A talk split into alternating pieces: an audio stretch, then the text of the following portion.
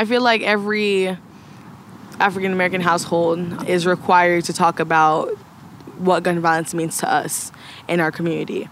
It's always going to be a conversation for us because we are unproportionately affected by gun violence. Black men are 13 times more, um, you know, more likely to be killed by guns 13 times more than a, a, a white person. You know, 60% of, of unarmed people that are approached that are killed by police officers are minorities and that's ridiculous you know um, especially when it comes to police brutality i've always been i've always been an advocate for you know just living you know that was Mei-Ling Ho-Shing. She was a junior at Marjory Stoneman Douglas High School when the mass shooting happened. Gun violence is a different conversation depending on who you are, whether you are black or white. So I guess that's how gun violence um, has always interjected itself into like my family's household and my friend circle and church is that we this was it, it, it affects us so that's why we talk about it Today on Changemakers, we're in Parkland, Florida, looking at the March for Our Lives movement that grew in response to the mass shooting of 17 people at Marjory Stoneman Douglas High School. In this, our third episode, our focus is on the question of identity. One of the reasons for the success of the March for Our Lives students was who they were articulate, white, relatively privileged young people. This created opportunities for their movement, but it did also create tensions with others, like urban black communities who face frequent gun violence without any national attention. What can we learn about how identity matters in building social change? Let's go.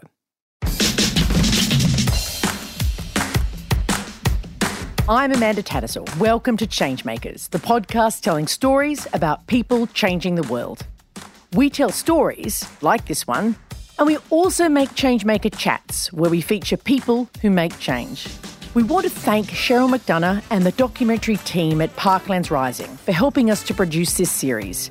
Parklands Rising is an extraordinary film about these events, and we would encourage you all to see it. Changemakers is supported by the Sydney Policy Lab at the University of Sydney. They break down barriers between researchers, policymakers, and community campaigners so we can build change together. Check them out at sydney.edu.au backslash policy dash lab. And you can sign up to our email list at changemakerspodcast.org. You can also find us on Twitter at changemakers99 or Facebook at Changemakers Podcast.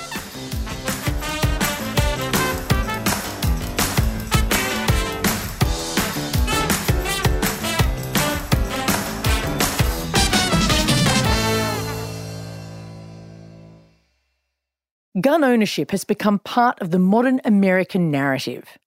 The National Rifle Association has worked steadily since the 1960s to use the Second Amendment of America's Constitution to argue that people should be able to own almost any gun they want.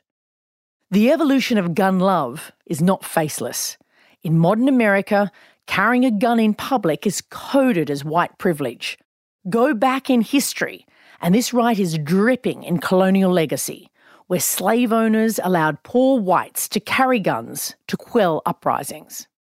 As Jonathan Metzl, author of Dying of Whiteness, argues, the right to carry a gun in America is fueled by a politics of whiteness and white resentment that is widespread across America. On the flip side, I spoke with many white Americans and I, I went to air, very quite pro gun areas and I talked to them and really gained an understanding of how they saw guns as part of their, uh, part of their identity in a way, part of their political identity, part of their racial identity. Taking the right to carry guns and using it to take extremist positions like there should be no background checks or that people have a right to own military weapons is a form of toxic white identity. You can't look at identity and gun violence and not look at race. As Mei-Ling explained, the bullets don't land equally across the country. Black men are 13 times more likely to be killed than white men. Virtually free access to guns is killing people from a particular group black people. And it isn't just about lives lost. It's about how gun violence frames your life if you're a black person. You live with an anticipatory trauma. Every African American parent has to have the talk with their kids, especially their boys, about gun violence and the police. It's the pain that comes with it is that, you know, my family, not even family, like I'll say my, my, my community, um, has to deal with approaching their young men, their their sons, their nephews, and have to, and their their uncles, their fathers, their husbands, and say in the morning, like, you know, be careful. It's why Mei-Ling was very aware of gun violence well before her school shooting. In February 2012, in Sanford, Florida, 15 year old Trayvon Martin was killed by George Zimmerman, a self appointed neighbourhood community watch captain. I remember I protested in middle school for Trayvon Martin, and Trayvon Martin was just going to a corner store to get iced tea and Skittles, and some uh, the wannabe cop saw him and was like, you know, this kid looks suspicious, and called the police and said, oh, this kid looks suspicious, and the police said, do not act upon it, and he went to him and shot him. Um, I remember we protested all throughout the trial um, in middle school when I was like, that was 2012. I was 11 years old and I, you know, we, we wore hoodies and Skittles and had um, iced tea throughout the whole trial, only to find out that he was um, not guilty. Um, George Zimmerman, he was not, not guilty for the murder of Trayvon Martin, um, and that broke all of our hearts. The acquittal of George Zimmerman sparked a national protest movement that led to the formation of Black Lives Matter.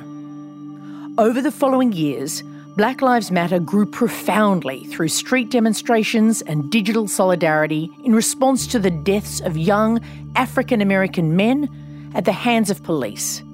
Young men like Michael Brown, Eric Garner, and Freddie Gray.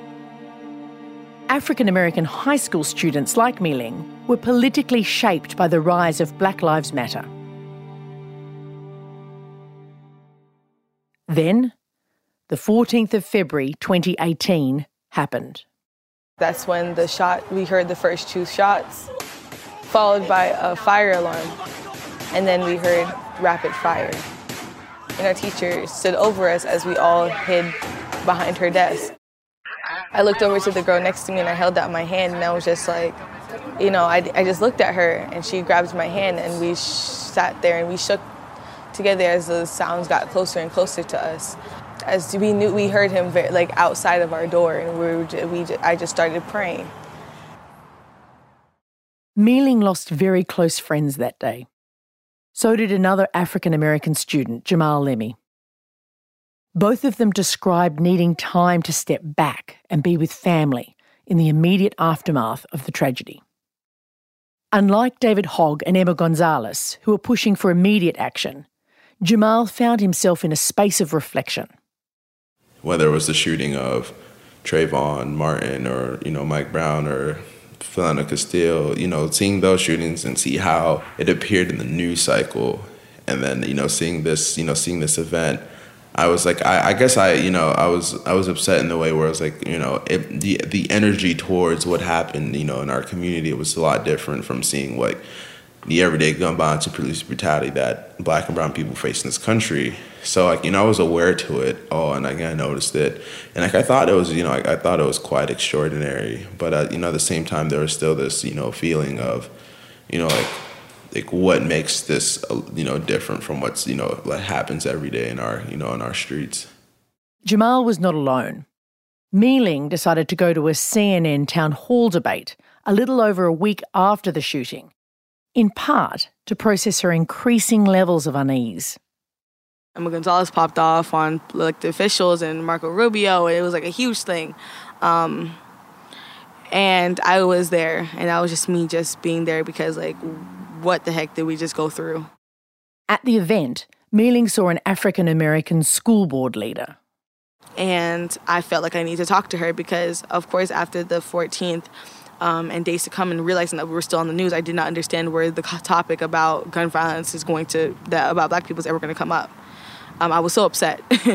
um, and I had no idea how to talk about it because I felt like I would be insensitive to talk about gun violence, you know, about black people when 17 people just died at my school. But then again, in my head, I'm like, people, my people have been dying for decades, you know. So I needed someone to guide me on how to talk about this, whether it was going to be me or not. It had to, you know, I wanted this conversation to be told. Um, I emailed her, I need some help. Where was this for Trayvon Martin? Where was this for Alton Sterling? Where was this for the Charleston Church Pulse nightclub? Like the, the was the bigger conversation is like this has been happening forever. So now a nation wants to galvanize it. The whole world wants to galvanize it. We've been marching. I like my family, my family, my ancestors have been marching for so long. Her email struck a chord with the school board leader. And she emailed me the next day, we're going to get this done Mei-Ling. The first thing Mei-Ling did was to take her concerns to some of the students leading March for Our Lives. To be completely blunt, I think it took us when we went until we addressed it um, when we spoke to Emma Gonzalez because at the at the end of the day we still went to school together. And I still saw her every day. Um, to say like this needs to, this is not intersectional enough. Like we need to talk about these things. These things would be brought up. I'm sure that they wouldn't even recognize that black students go to Douglas you know, even mention that until what David Hogg what reposted. Uh, I want to speak on behalf of Black students as Marjory Stoneman Douglas. Like I don't have my own mouth. there was real tension. If you bring a generous eye, you can see how mistakes were made. The most prominent students were trying to do their best, as fast as they could. There was an ocean of pressure, and under extraordinary circumstances, they were making shortcuts. And sometimes making mistakes. But like anyone, they only had their existing experience to draw on. With no African American members in their inner circle, no one had a deep understanding of how gun violence shaped African American identity. But Mei-Ling did, and her confrontation caused a shift.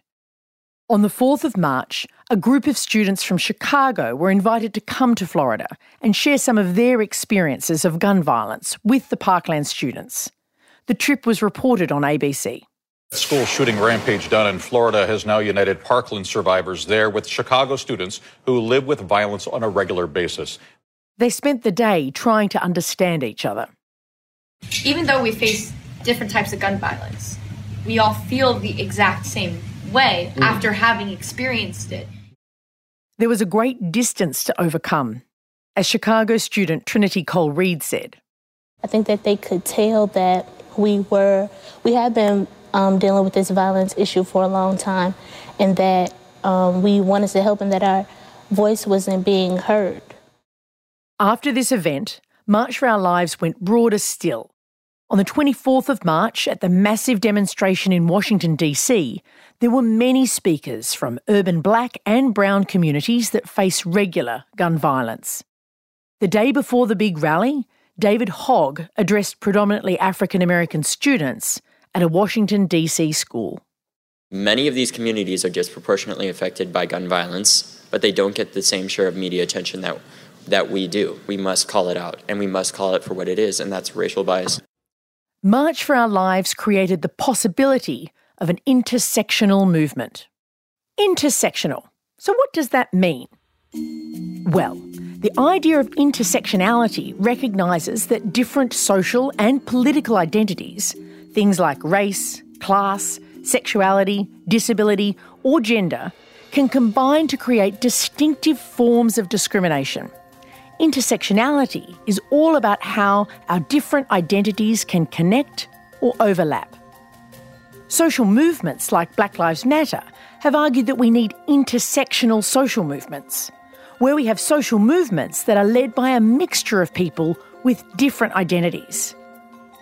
This allows people to create connection and understanding across difference in the process of finding their own liberation.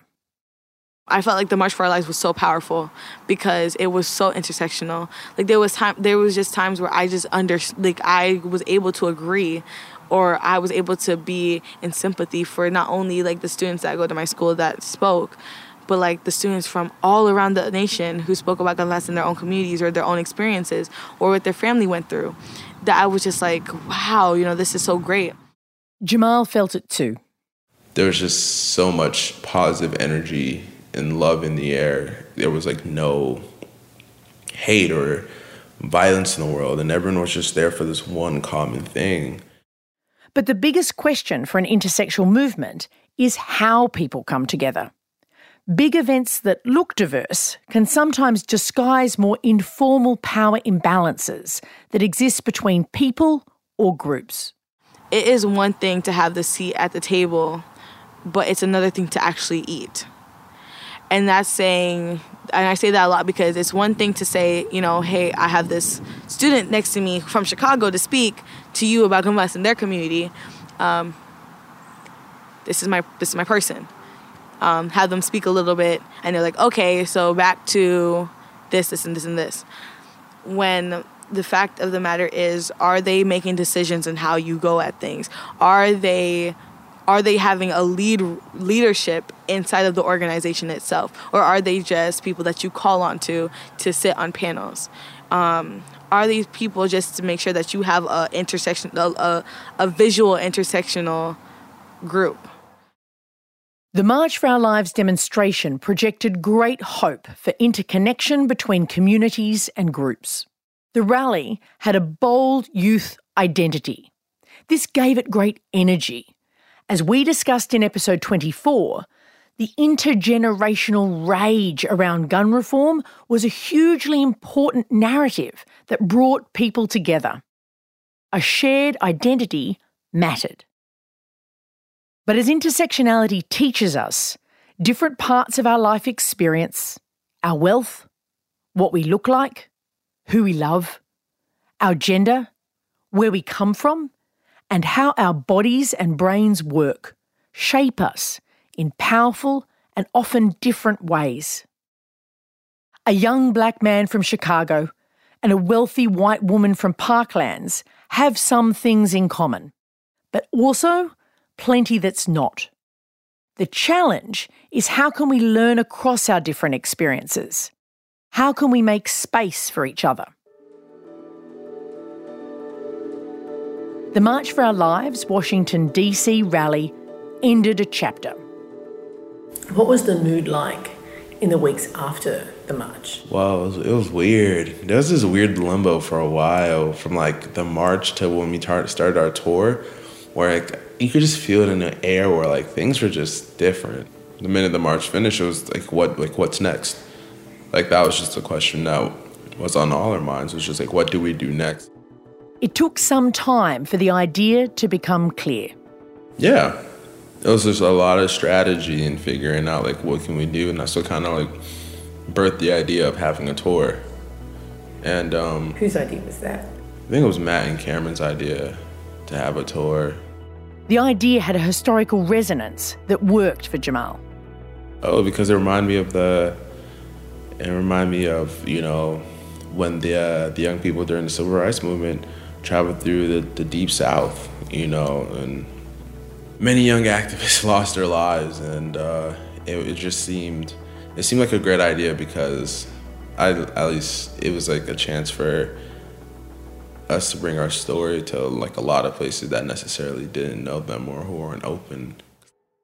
Just like the 1964 Freedom Rides followed Martin Luther King's 1963 March on Washington, the students planned a nationwide Road to Change bus tour as their next step following their March for Our Lives rally. The idea of Freedom Rides has a more recent resonance too. Black Lives Matter staged their own freedom rides to Ferguson after the shooting of Michael Brown in August 2014. March for Our Lives planned to use a tour of the country over summer to register voters in the lead up to the 2018 midterm election. They also intended to build the local base of the movement by helping to establish or strengthen chapters around the country. It was a big tour. Yeah, we went to over 60 cities in 60 days. Each day was busy. For a day would like we wake up, have breakfast, and usually we use that day as a travel day. So we would travel from whatever location to like where our next destination was, and we'd have a meeting with the what um the the youth groups in the community, and then we'd have usually like a roundtable meeting to like build relationships and you know to build this like you know coalition you know and just talk and you know have conversations with the young people wherever, wherever we're going because like our whole idea was like we can't go into anyone's community without first addressing those who do the work there every single day. And then after that we'd have a town hall later that night and we did that for 60 days the team already had supporters in most of the places they went so every every location we went to, we were in direct um, conversation with whoever organized uh, a chapter in that city or a march in that city. So most of the organizers who who organized the events we would have in like different cities were like actual organizers from the marches. Every time we went to a city, we usually would have someone there who organized, if not a march or some event. Across the tour, the bus picked up students, giving the team a geographic spread. The process itself was about listening and learning. As you learn more about certain subjects, you just you just gain information and you gain new perspective and insight. So as we kind of experience more and learn more about what we actually got ourselves into, um, we realized that we had to kind of readjust our aim for what we wanted to achieve. We just needed to adjust what you know we you know our aim to just be as inclusive as possible, because a lot of like what we wanted to do before was I think didn't take into account of just different aspects of like of individuals from different communities that face different issues in you know in relation to gun violence. By placing themselves in different cities all across the country, they were able to see both the differences and the intersections that link together the challenge of gun violence in America. Each place had its own story. In Texas, you can't separate someone who is suicidal or homicidal from their guns. Because in like think like the state of Texas, there's like the most gun deaths, and a lot of those deaths are to suicide.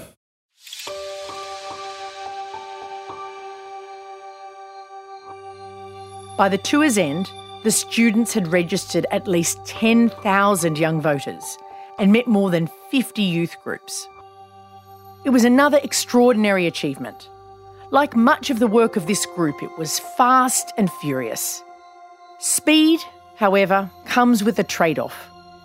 In quickly covering the breadth of the country, they necessarily weren't able to go deep.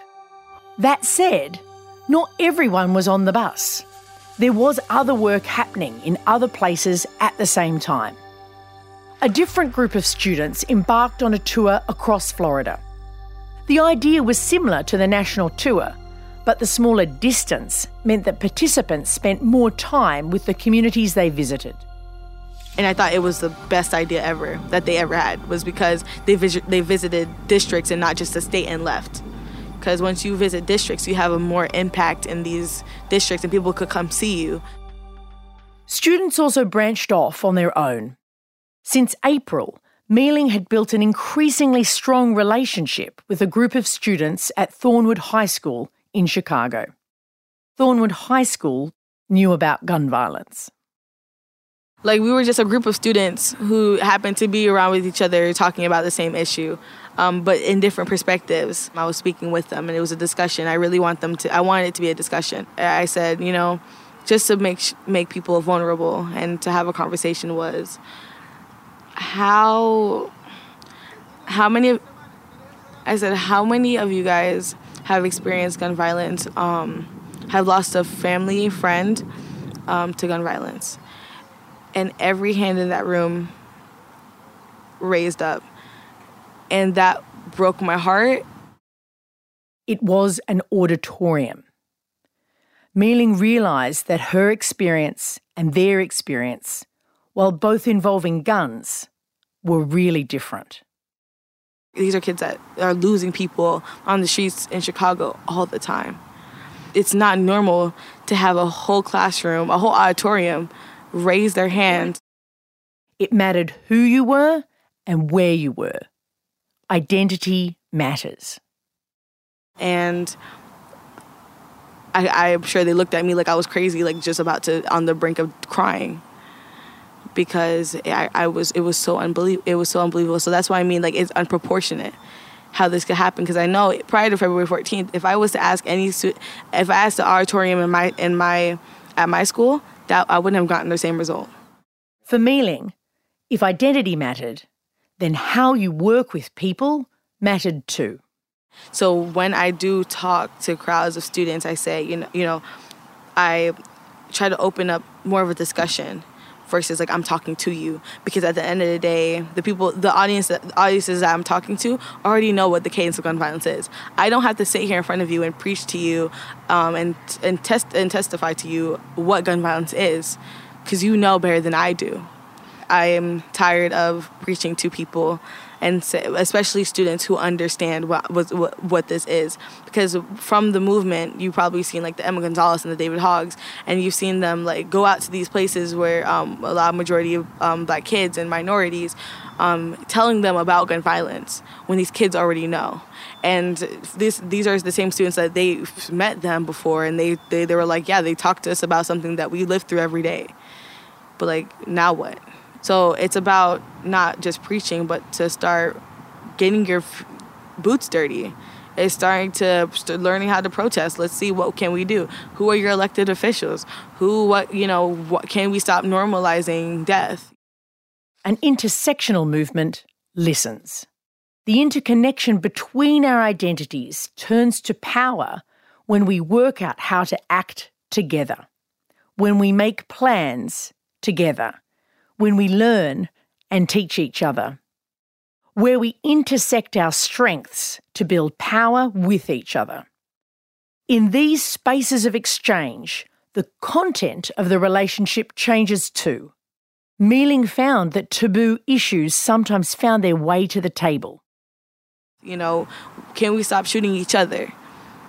We're gonna we're going to talk about the elephant in the room that in these communities we're shooting each other. It's not white on black or black on white. It's it's us our own race is shooting each other and we're going to talk about it you know and we're not going to act like it's not there you know? So it's it's like it's like really talking about the deep issues of it um, not just like as a you know as a whole but let's get into the detail and what can we do.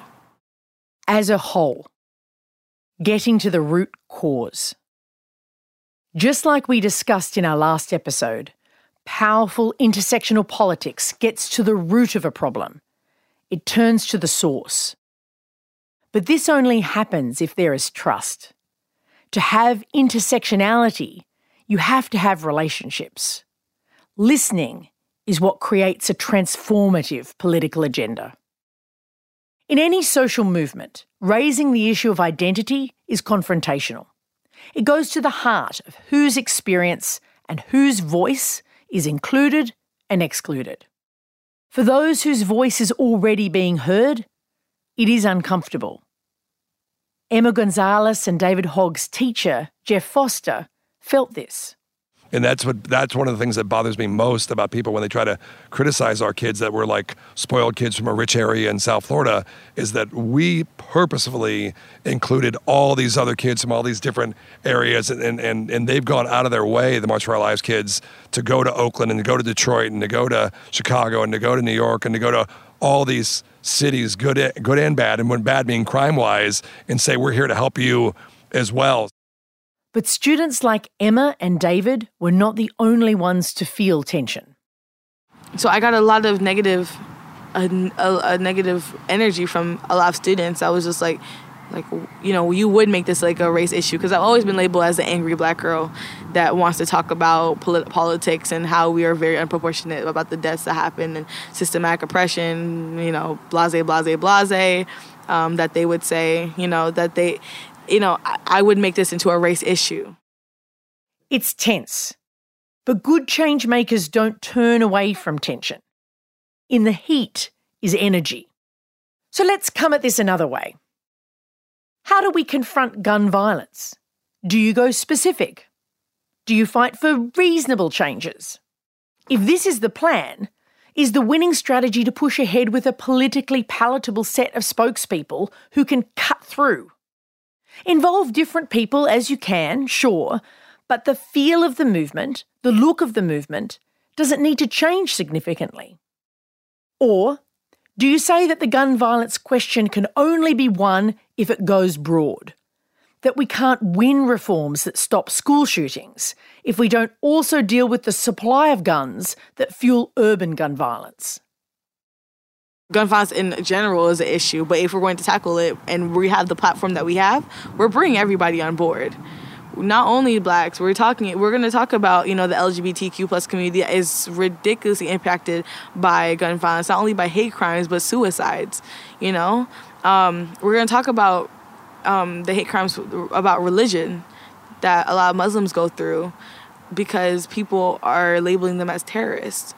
It's it's there's so many layers. Oh, domestic abuse between relationships. If we're going to tackle it, we need to tackle tackle everything. At one level, the extent to which we build intersectional power is about how we see the scale of the problem that we confront. But identity isn't just about political strategy. It's about who has agency and power in the movements that we build, as Mei-Ling told a national health conference in 2019. As you can see, David isn't black.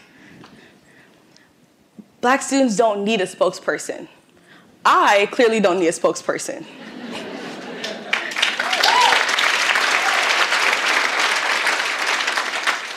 Gun violence can affect anyone.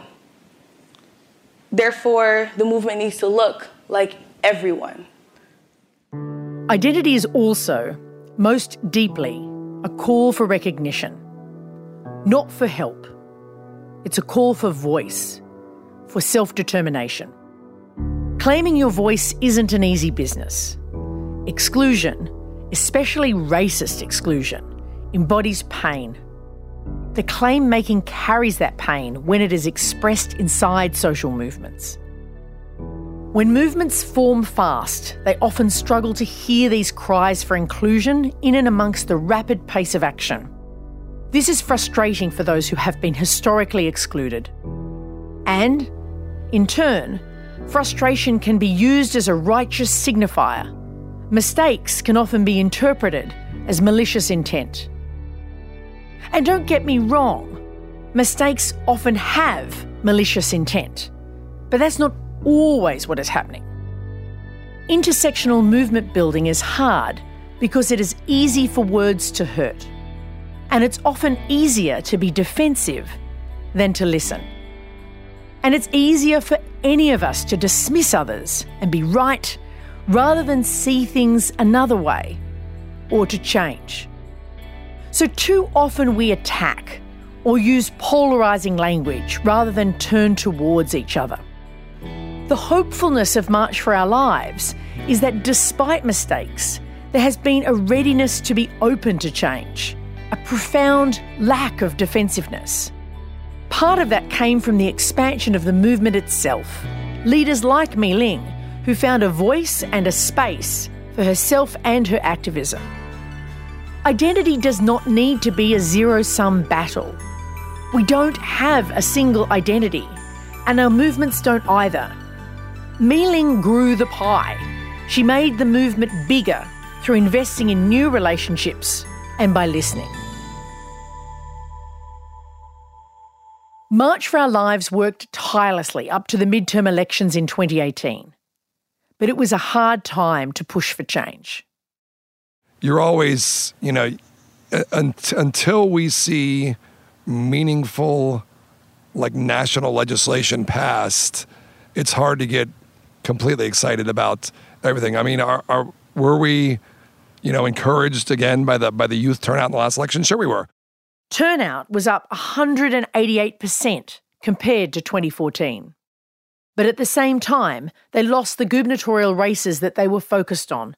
Most dishearteningly, the race in Florida.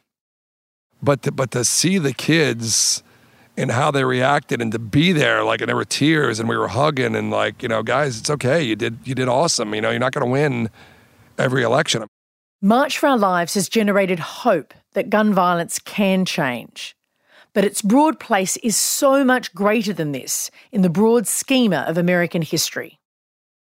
David hogg's mum rebecca was recently reminded of this. All the parents were together for a um, New Year's Eve party. And, you know, we're watching the countdown to the new decade. and they're talking about big stories of the decade. And all of a sudden there they show david and emma.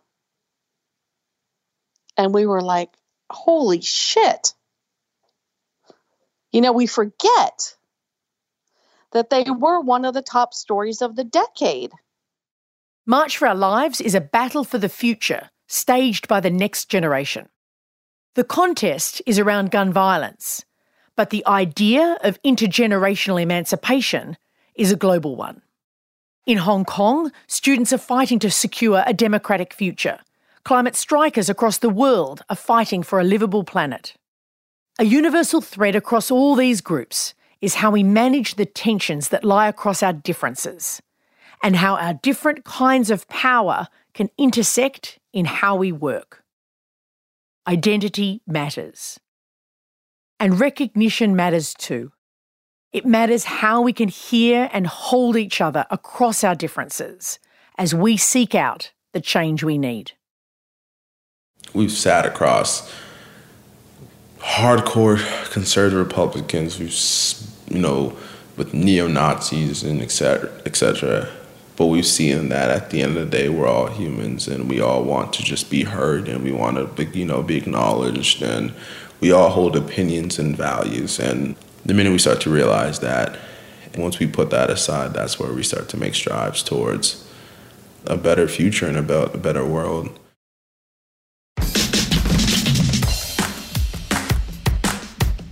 Changemakers hosted by me, Amanda Tattersall. Remember to subscribe to this podcast to catch all our episodes.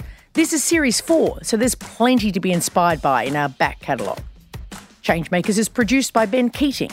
This series is written by Kate Wild, Amanda Tattersall, with Charles Firth as script editor. Our audio producer is Jules Wookera. Our sponsoring organisation is the Sydney Policy Lab at the University of Sydney. They break down barriers between researchers, policymakers, and community campaigners so we can build change together. Check them out at sydney.edu.au backslash policy dash lab.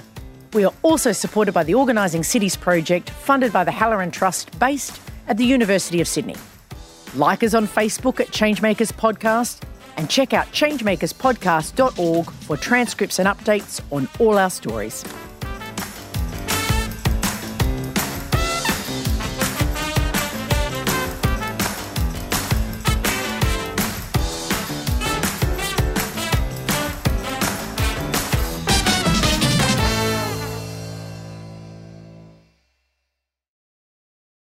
Mark Pesce, and I'm exploring the future of tech with my podcast, The Next Billion Seconds. Listen for free at podcastoneaustralia.com.au, search the Next Billion Seconds podcast, or download the new Podcast One Australia app.